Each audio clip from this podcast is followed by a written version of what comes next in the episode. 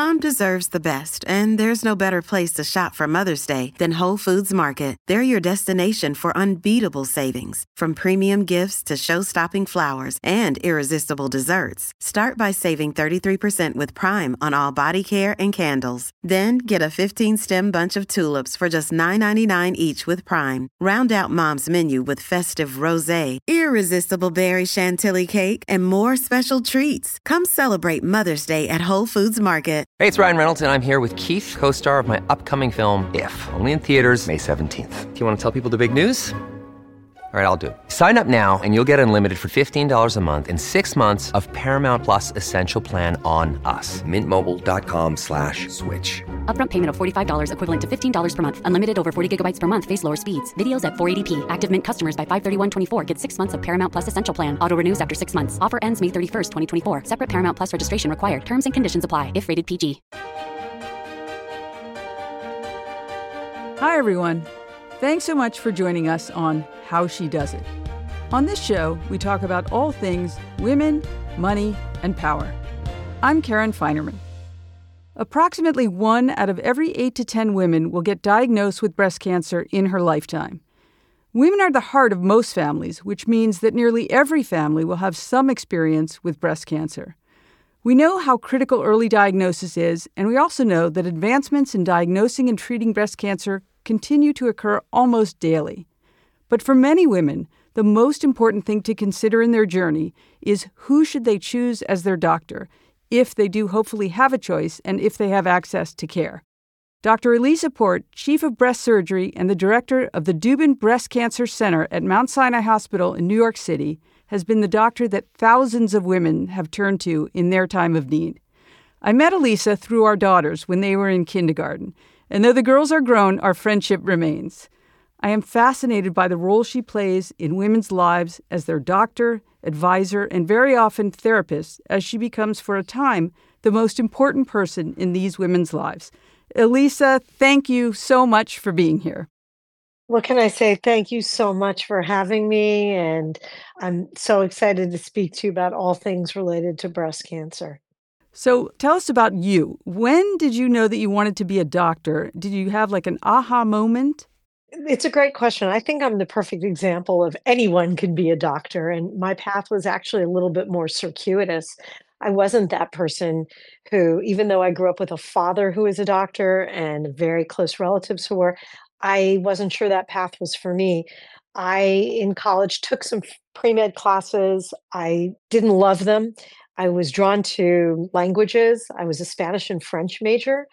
And as a result, I thought someone will want to hire me. I actually graduated college speaking four languages. And I'm thinking, you know, like you, international banking, some kind of translational services, the CIA. Someone would want me. In fact, no one wanted me for those skills per se. So I decided at some point that I wanted to rethink the idea of being a doctor. Really, it was one day my father said to me, I was kind of aimless, in fact. And I think it's a great thing for people to hear because there are many people who come back to the idea of medicine, and you can do it almost at any point. Obviously, it's very rigorous. And so to be out of school and to go back to school five, ten years later is more difficult to do, but it can be done. For me, I took two years off between college and medical school, boning up on pre meds again because I didn't finish them in college. And then once I committed, I really doubled down and I ended up really excelling. Medical school was great. It was kind of an extension of college, but it really wasn't until I was exposed to surgery that I knew this was my calling. For everyone ha- that that was my aha moment karen is when i started in my surgery rotations as a medical student and i said this is what i, I want to do So then, how did you get into breast cancer surgery specifically? yeah so originally in surgery, I had a lot of things I was interested in. I was actually interested in orthopedics. I was super athletic. I was doing a lot of long road races and triathlons, and I thought that would be super cool. It was a very heavily male dominated field. Believe it or not, even more so than general surgery. If 10% of women were surgeons at the time I trained, only 2% were orthopedic surgeons. And as I got into rotating in orthopedics and sort of trying on the discipline of orthopedic surgery, I realized that that was not what I wanted to do. And so I gravitated more toward general surgery. And once in general surgery, it was sort of this almost like this narrowing and pyramidal kind of experience. First, it was general surgery, then it was cancer surgery. And then within cancer surgery, I really wanted to focus on breast. And a lot of that was related to the idea that in general surgery, you're a little bit jack of all trades trades, master of none. And I knew, yes, you give up a lot when you focus on just breast surgery. A lot of the training, when you train in general surgery, by the end of your years, I had done 250 appendectomies and 250 gallbladders and colon resections, and you feel really good about this incredible skill set you've developed. And then you decide you want to throw 90% of that away and just focus and hone in on one thing. It's a big decision to make. But I did decide that in the changing climate, really the people, the role of specialization was becoming more and more common. And you couldn't really do something well unless you only did that thing. And that was what led me to breast surgery. You've told me of what, in general, a first meeting is like with newly diagnosed patients, and that the most likely way the conversation will go is that you will first say, You're going to be okay, which allows them to relax and be able to hear you when you talk about their case and how to proceed. What else do you hope to establish in those first meetings? I mean, I think to your point before about why I became a breast surgeon, part of it is that I could say those words with absolute clarity and optimism and know that I would be right most of the time, that they would be okay. I wanted to go into a field where I could provide that optimism, provide that outlook, and not every field in cancer surgery is like that. I think the other things that you want to do is balance. A lot of people say to me, I don't need to like my surgeon. They just need to do a good job in the operating room. On the other side, there are lots of surgeons that take lots of time with people and they're extremely likable, but perhaps don't have the best skill set in the operating room, the technical skills, and perhaps are not as busy as a result.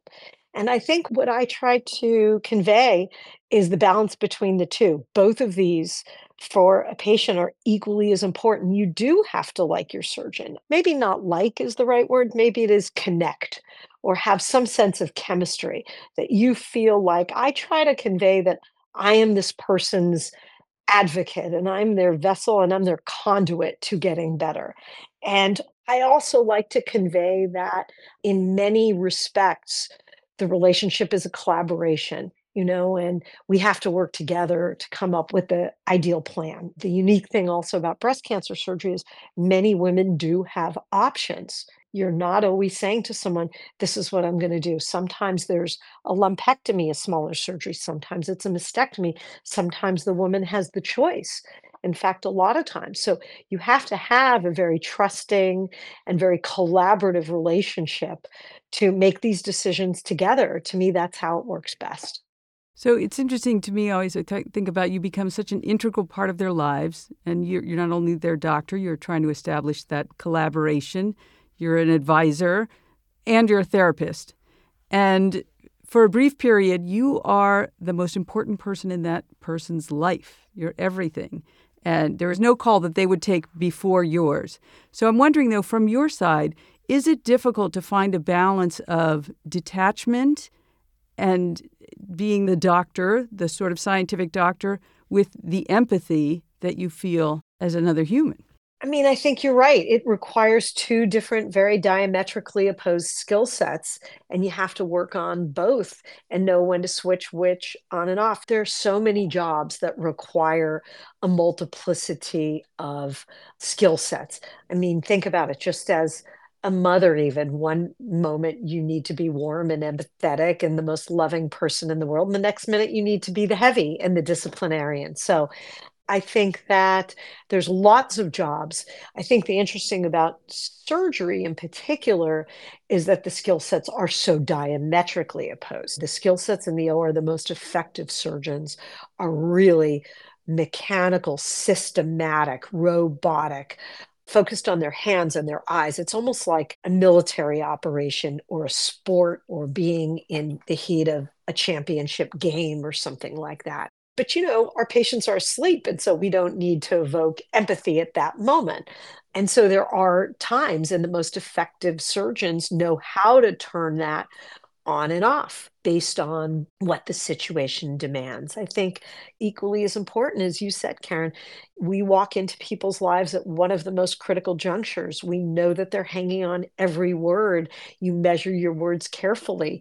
And then, equally as important to me is to fade into the background. I shouldn't be the most important person of their life after I've done my part. The goal is to get them back to their lives and the people who care about them, families, friends, etc., and to fade into the background. And if I've done that, then I've done my job. So, do they teach you that both the detachment skill and the empathy skill? There's this motto that we use in surgery. There's a lot of sayings, right? Lore. One is watch one, do one, teach one, which means you've got to be a really quick study. You've got to be able to watch someone do a procedure. You've got to be able to then do it yourself. And then you've got to be able to know it well enough to teach the next level resident or whoever. And I think that that doesn't only apply to the technical skill part. We watch a lot our attendings, our superiors interacting with patients. And a lot of the training process is basically kind of cobbling together bits and pieces of the way we watch our teachers, our fellow surgeons interact with others and say, yep, I'm going to pick one from column A and one from column B. I like how that doctor gave that really bad piece of news. That seemed to really work. And on the same side, you see people who you say, God, I never want to be like that. And so it is a learning process, but it's mostly process of observation and learning and watching the people before you. And again, I don't think it's so different. It's probably not that different in banking or law or whatever. When you're the junior person or the lowest person in the pecking order, you're kind of watching how the people above you are doing it. And there's a process in your head of assimilating the parts of what you're seeing that you want to call your own, that you want to make your own. We, for example, in our training program, we have breast surgery fellows. These are people who finished general surgery training and have decided they do want to be a breast surgeon. So they're going to do one full year training with us. And then they will be better trained than just general surgery to specialize in breast. And what they'll do is they'll rotate a month at a time with me and a month at a time with my partner, almost like a, an apprentice model. And there's things that they see for me that they're going to want to adopt for their own and then they'll there's things they'll see. So they're learning all the pearls from all the individual people that they then synthesize into their own practice. So on that note you had a recent appearance on the today show with jill martin and you very much guided her through her journey. And there was one part that was really kind of touching on that clip that i watched she reached over and she touched you and it was just so nice to see that she you could see she trusted you. She felt so at ease in your care. And tell us about that appearance on the today show and what you were hoping to show well, what's super interesting to me is I've done a lot of TV before, a lot over the years. I never realized because I'm at work so early in the morning, I'm not like a daytime TV show watcher. So I'm usually in the OR when the Today Show's on or in with patients. I had no idea how big that audience is. You know, usually you're on TV and seeing patients the next day, and they'll be like, one person will say, Oh, I saw you on XYZ. Okay after that appearance, I mean, everyone watches the Today Show. And I thought that that was really, really profound. I had no idea how much impact and how much reach And that's why I think it's so amazing what Jill did. She knew the kind of extent and platform to convey some really, really important information. And first of all, it's, it's always the patient's story to tell. It's not mine. But the fact that she wanted to include me as her doctor in the telling, I think really lends some gravitas to that and really helps get the right information across. What I always say is there's different ways in 2023 for patients to get information about breast cancer. And a lot of it is patient to patient from chat rooms, from online sources, etc. And that's amazing because experientially, I personally can't tell you what it's like to go through the process as a patient. I haven't had breast cancer, and you can get a lot of information from other patients. However, with breast cancer nowadays, there's no one size fits all. And even two cases that seem very similar can be very, very different in some very substantive ways. So, the amount of actual information an individual patient can get from someone else, even someone who, quote, has the exact same thing, can be very limited and actually misleading. And so, the patient experience is super valuable, but it's limited in terms of one's own particular case. On the flip side, a doctor's information, which is obviously extremely valuable in guiding a person down the pathway.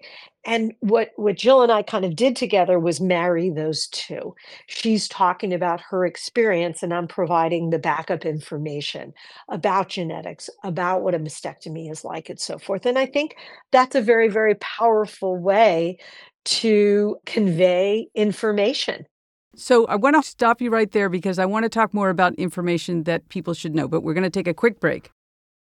I'm Jane Perlez, longtime foreign correspondent and former Beijing bureau chief for the New York Times.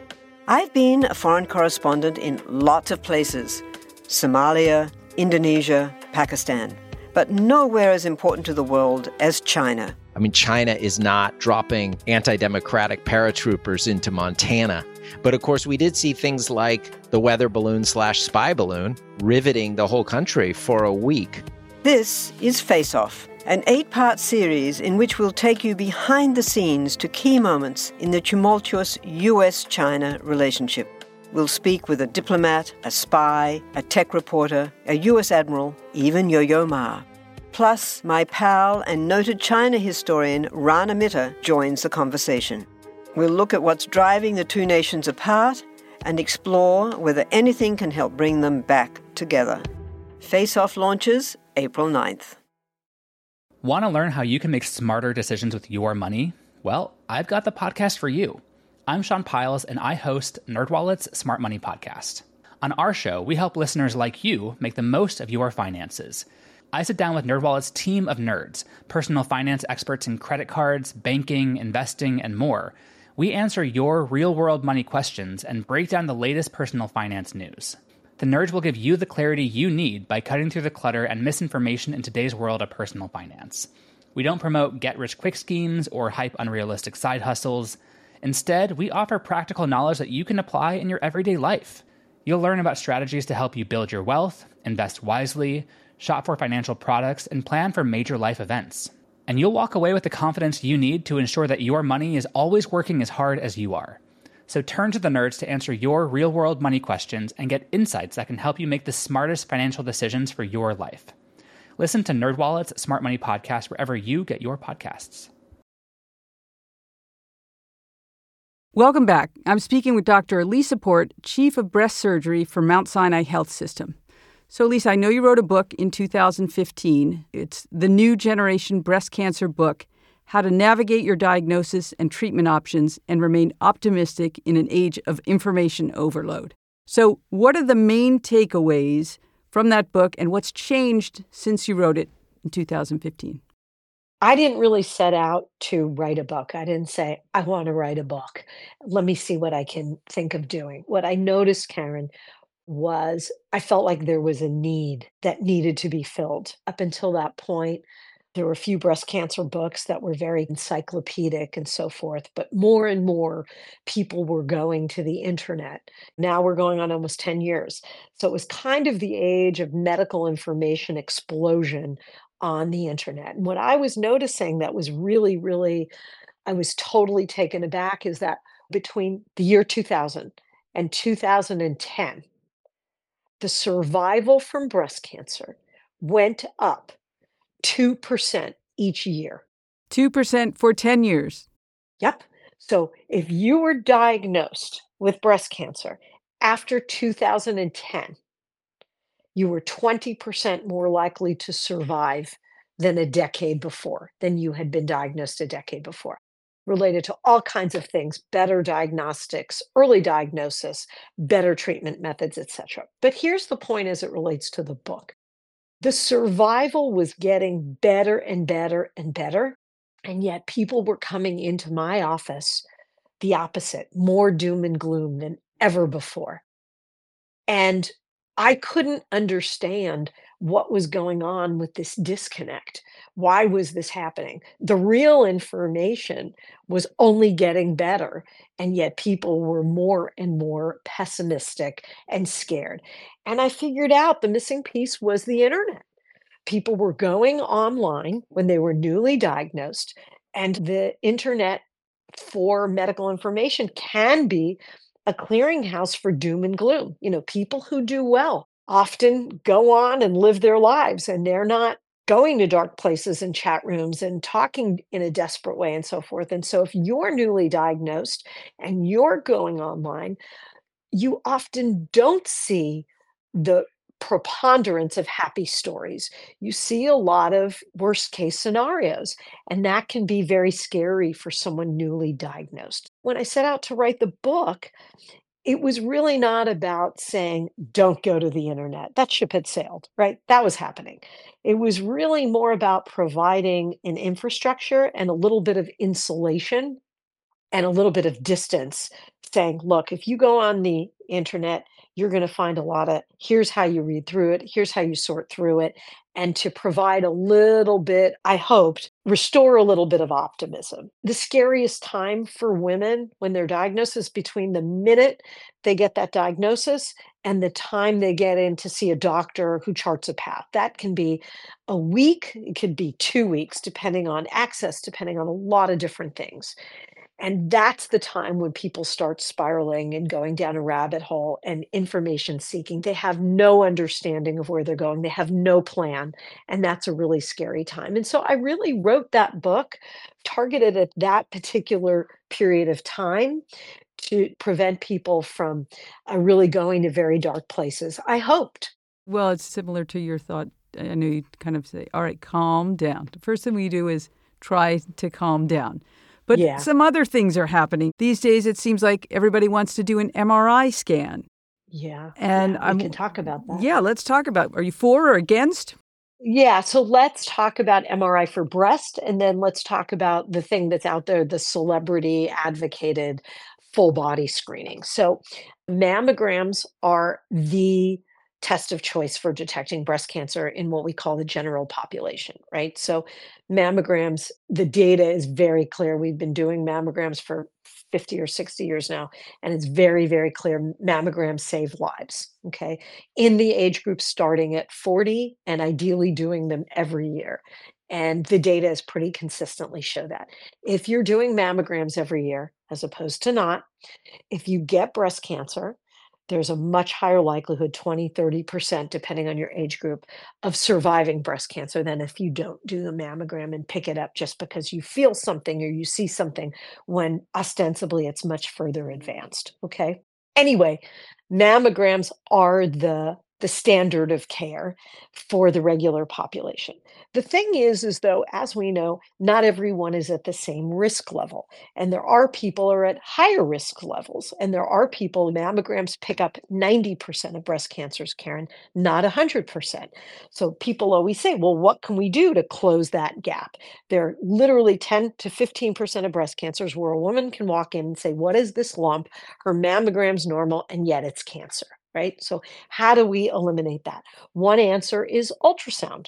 So, ultrasounds are more frequently done now, added to mammograms, not in lieu of, not instead of, and they can pick up 1 or 2% more cancers in terms of closing that gap and can pick up cancers that mammograms potentially miss. Okay.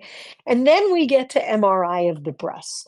MRI is an incredibly sensitive test for breast cancer. We think it could pick up 98 or 99% of breast cancers. The issue is is because the price you pay for that sensitivity is a lot of background noise and a lot of what we call false positives and a lot of unnecessary biopsies and anxiety. So we generally reserve MRI of the breast for our highest risk populations people with a mm-hmm. family history of breast cancer, especially at a young age, people who are gene positive, women who have genetic predispositions to breast cancer are routinely screened with both mammogram and MRI. And that's the way in that group that we can reduce the chance, if God forbid they get breast cancer, that it's missed on screening. Okay. That's very different. These tests, in terms of for breast cancer screening, are very, very well established and super well documented. That's very different from whole body screening. Let's just go on a fishing expedition and see what we find. That's what you think whole body screening is. That's what it is, either with an MRI or a CAT scan or what have you. And what people don't realize is, is that number one, they don't pick up everything. Okay. If I told you that a breast MRI takes one hour, okay, how long would you think a whole body MRI takes? Depends on the body, but eight? I don't know. Okay. What if I told you it was also one hour? You would say to me, How are they doing that? How are they seeing everything? And the answer is they're not. They have big, thick slices and sections, and they go through the body. And so, if you can imagine the detail you're getting with one hour just focused on the breast, then that's kind of much less detail when you're devoting one hour to the whole body. So you're not seeing everything. So that's the first thing. And the second thing is, again, going back to false positives. When we do these MRIs, you pick up a lot of stuff. And some of the studies show that you have up to a 10 to 20% chance of finding something. Okay. Now, that's all fine and good if those things are life threatening and you've picked them up early. Okay.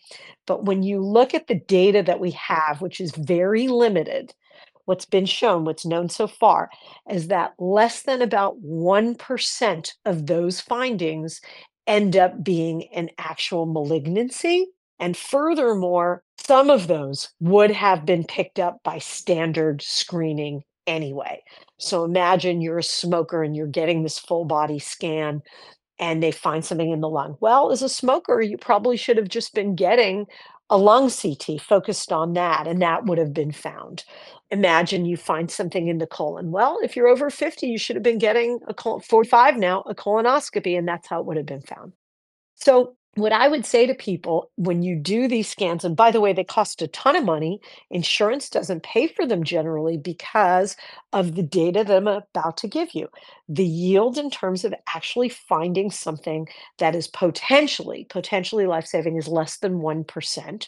And the flip side, when you find all of this other stuff that ends up being background noise, how do we know it's background noise? Now you've opened up a can of worms.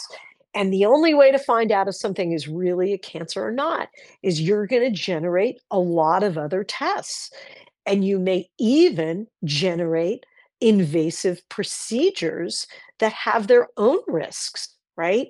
A lung biopsy, a liver biopsy, a surgery to take something out. These are all major, major interventions which are important if you're going to save someone's life. But if it's a what's called a false positive, we haven't helped anybody. If you've generated thousands and thousands of unnecessary tests and more radiation exposure and invasive procedures that then just to prove that something is benign. Mm-hmm. So, but let me ask more young women are getting breast cancer think there was a study in, I don't know if you pronounce it, JAMA. Yes, we do. That showed cancers are on the rise for younger Americans, particularly under 50. For women, what's going on there? Why is that happening? Yeah. No one knows the answer. Certainly, if no one knows, I don't know. We think it can be related to a couple of different things. Number one, lifestyle factors. Women who are diagnosed with breast cancer, the first thing they ask me is, How did this happen? What did I do wrong? The answer is, in general, nothing. The first thing I try to tell people is, This is not your fault. And when it's not your fault, that's a good, there's a good side to that and a bad side. The good side is, there's nothing you have to change or do and you know you don't have to feel guilty about it the bad part is there's nothing you can change or do to make an impact moving forward. But there are actually two lifestyle factors that do play a role in the development of breast cancer. And for women who get breast cancer, can increase their risk of recurrence by a small margin. One is weight. So being overweight or obese increases one's risk of getting breast cancer.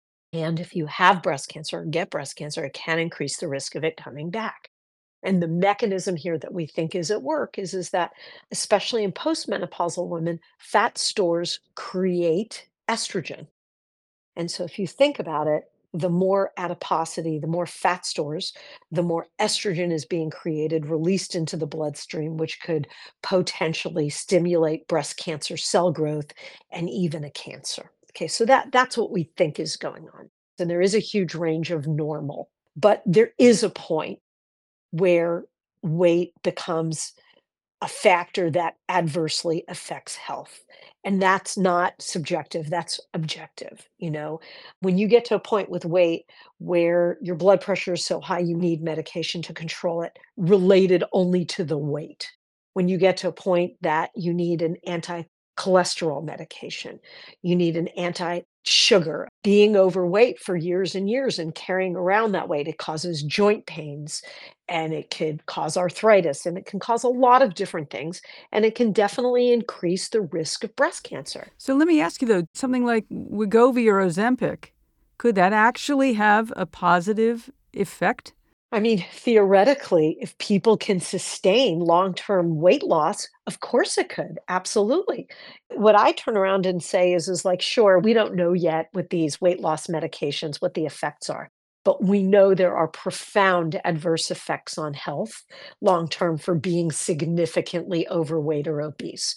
So if you can take one medication, creates a situation where you can jettison five medications, right, which also have their own side effects and make you healthier overall. It's all about risk benefit for each individual person. And yes, potentially weight loss could impact reduction or positively affect reduction in risk of cancer. I mean, again, this is over years and it has to be sustained. We don't really know yet if weight loss with these medications is sustainable long term. If you go off them, if can you stay on them? If so, how long? The jury's still out on all of that stuff. But the point is circling back to your question about young women and breast cancer is given the obesity epidemic in this country and the increase in average weight, etc., that could be one factor. The other factor is is that we know black women tend to develop breast cancer younger. And that can be factoring in as well. And so there's a lot of ideas as to why we're seeing this.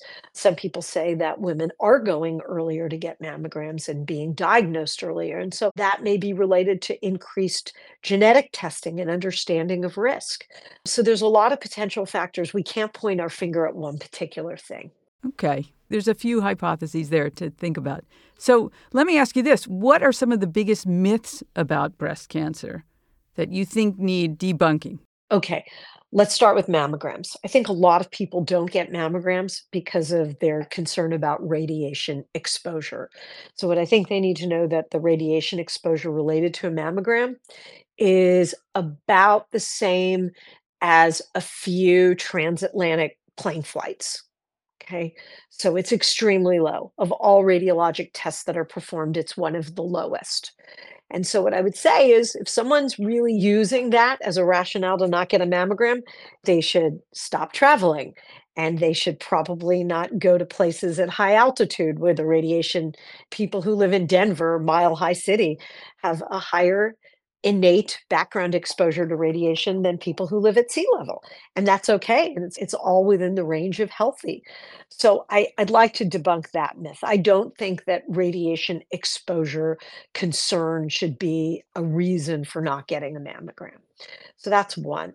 I think another thing is the the standard of care for diagnosing a breast cancer. If you find something on a mammogram or an ultrasound, you get a needle biopsy. So we can pretty non-invasively stick a tiny needle into the lesion and get a piece of tissue out and make a diagnosis that way, which is really great because then you have information that you need to sit down with someone and make a plan without their having had any surgery at all. And the old women used to go into surgery, take a lump out, they'd find out 10 days later they had cancer, and it was usually back into surgery to do whatever else they needed to do. Nowadays, we do it non invasively, but people do have this idea that the needle biopsy spreads cancer, and nothing can be further from the truth. So I think that's really an important one to know. People come into my office really scared, like, we have to get this out now because the needle biopsy push cells around. That it's just not the way it works. Never seen a case of that. I think the third thing that's really worthwhile debunking is that women really understand a lot of women that if you don't have a family history of breast cancer, you're not at risk, right? 90% of women who get breast cancer have no family history. 90%. Yep. Women who get breast cancer, they're their family history. And women also use that as a, a misconception to not get screened. I don't have a family history. I'm not at risk you started this with exact statistics one in eight will get it okay? And only 10% of them will have a family history. So we're all at risk and we all have to be screened. You know breast cancer is the most common malignancy in women in america. 300,000 new cases are diagnosed each year Okay, so we're all at risk and we all have to do what we need to do to maximize our chances of early detection if we get it. And then the last one I'll share with you is that, which is part of the thing that Jill was so amazing about sharing, is, is breast cancer risk can only be passed down through your mother's side of the family. And her message was loud and clear pay attention to both sides of your family. Now, it can be tricky for example, if your father has no sisters, how would you know if there's any family history? If your father has one of three brothers or he's an only child, but you can pass down genetic risk from either a mother or a father's side of the family. And so pay attention to both when you're trying to decide whether or not you're at high risk or trying to figure this out with your doctor, trying to decide if you should get genetic testing. Those are some good ones, I think, that by getting that information across, these are the things that I feel like no matter how many times I talk about them, if you reach one more person that's willing to go now to get a mammogram or get genetic testing or understand their risk, we've done some good. Good. Well, I hope we can reach more than just one more person. We're going to take a quick break and then we're going to go to our lightning round. From the latest in artificial intelligence to new apps and business upgrades, the tech industry is always changing and growing. So keep up with the Daily Crunch podcast from TechCrunch. With new episodes released nearly every day, the Daily Crunch gives you a brief overview of the biggest tech headlines, and it's all delivered in around five minutes or less, so you can easily hear about the latest updates while trying some of those updates for yourself. Listen to the Daily Crunch now, wherever you get your podcasts. That's the Daily Crunch, wherever you get your podcasts. From the terrifying power of tornadoes to sizzling summer temperatures, AccuWeather Daily brings you the top trending weather related story of the day every day of the week. You can learn a lot in just a few minutes. Stories that will impact you, such as how a particular hurricane may affect your area or will that impending snow event bring more than just a winter wonderland? Occasionally, there are weather related stories from the lighter side, like how a recent storm trapped tourists inside Agatha Christie's house, a setup perfect for a plot of one of her novels. And if there's a spectacular meteor shower or eclipse coming your way, we'll let you know if the sky in your area will be clear to check out the celestial display. You see, AccuWeather Daily is more than just weather, it's AccuWeather Listen and subscribe to AccuWeather Daily wherever you get your podcasts. That's AccuWeather Daily wherever you get your podcasts. And we're back with our lightning round. Okay, so you may know this as Would you rather? And the only thing you have to do is just answer the question. Don't think about it. Just answer whatever pops into your head. All right, you ready? Yikes. You can do it. Okay, here we go. Would you rather drive or be driven? Be driven. Would you rather laugh uncontrollably or be moved? Laugh uncontrollably. Would you rather be in jeans or a dress? Jeans. I figured you'd say that. Okay. Would you rather be in the OR or anywhere else? In the OR or in the ocean. Okay.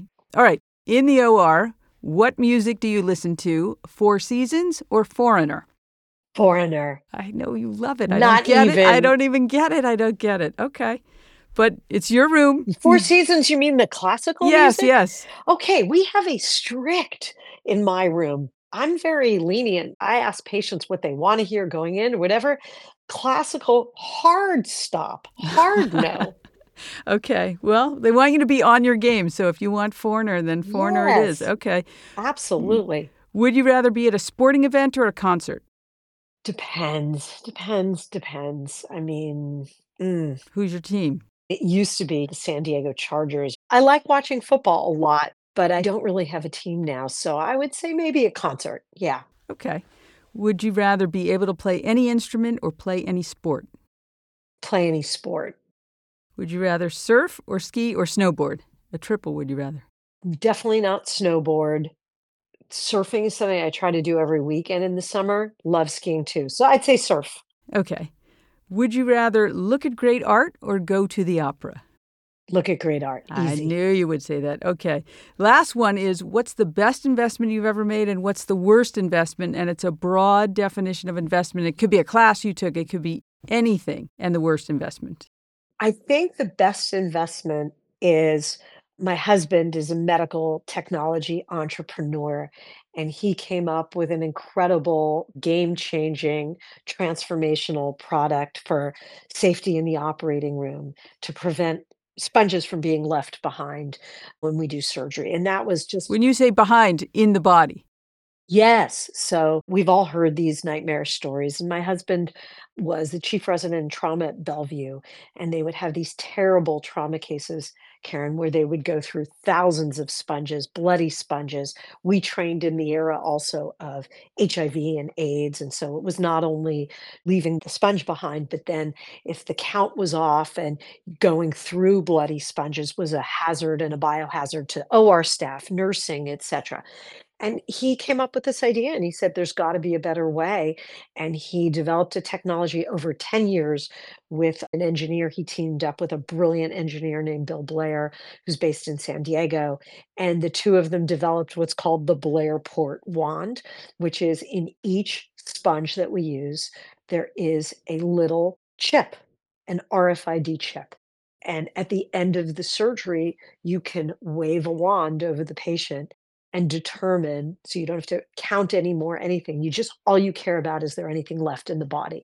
And this has been transformational. So that was the best. It took 10 years to develop that and it takes a lot of money to develop a prototype and then get fda approval etc and it's the best investment both financially in terms of the way it paid off but also in terms of the gratification for changing the lives of so many people and the impact it's had on the way we do surgery in this country and sparing patients the adverse events of having sponges left behind. So I think it's a ripple effect of good investment.